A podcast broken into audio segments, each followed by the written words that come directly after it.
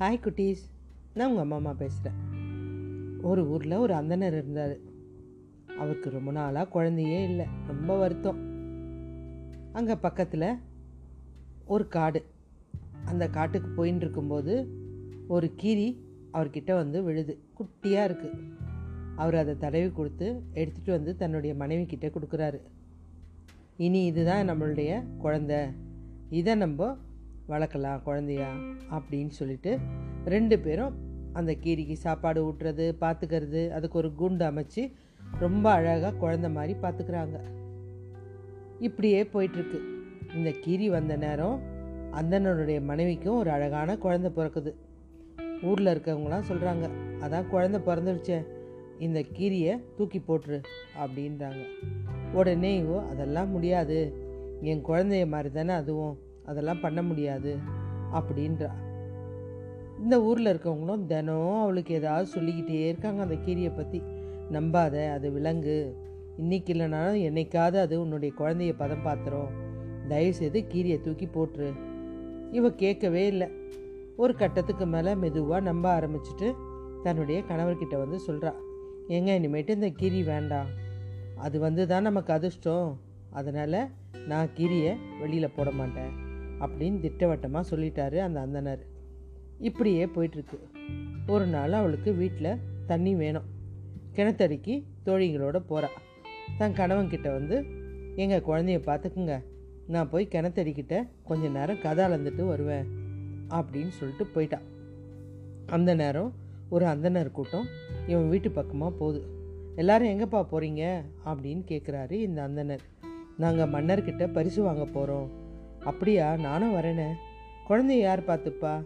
அப்படின்னு அவங்க கேட்குறாங்க இல்லை கீரி இருக்கான். அவன் பார்த்துப்பான். அப்படின்ட்டு கீரிக்கிட்ட வந்து குழந்தைய பத்திரமா பார்த்துக்கோடா. நான் வந்து போயிட்டு அரண்மனைக்கு போயிட்டு வந்துடுறேன். அப்படின்னு சொல்லிட்டு அவன் போயிட்டான். கிணத்தடியில் அவங்க தோழிங்கள்லாம் இவகிட்ட சொல்லிட்டு இருக்காங்க. வீட்டில் யார் குழந்தைய பார்த்துப்பா? என் கணவர் பார்த்துப்பாரு. எனக்கு ஒரு பயமும் இல்லை. அப்படின்னு இந்த அம்மா சொல்கிறாங்க இல்லை இல்லை. அவரையே நம்ப முடியாது. ஆண்கள் திடீர்னு வெளியில் எங்கேயாவது போயிடுவாங்க. அப்போ அந்த கீரி மாத்திரம் தானே இருக்கும். யோசிச்சு பாரு ஏதாவது பண்ணிட போகுது. அப்படின்னு விடாமல் சொல்லிட்டு இருந்தவனே இவளுக்கு ஒரு வித பயம் வந்துருச்சு.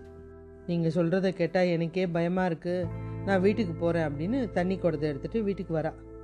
அந்த நேரம் இந்த கீரி வந்து அந்த குழந்தைக்கிட்டேயே உட்காந்துட்டுருக்கு அந்த குழந்தைகிட்ட எதுவும் நெருங்காமல் பார்த்துக்கணுமே அப்படின்னு பார்த்துட்டுருக்கு உள்ள ஒரு கரு நாகம் நுழையுது அந்த வீட்டுக்குள்ளே.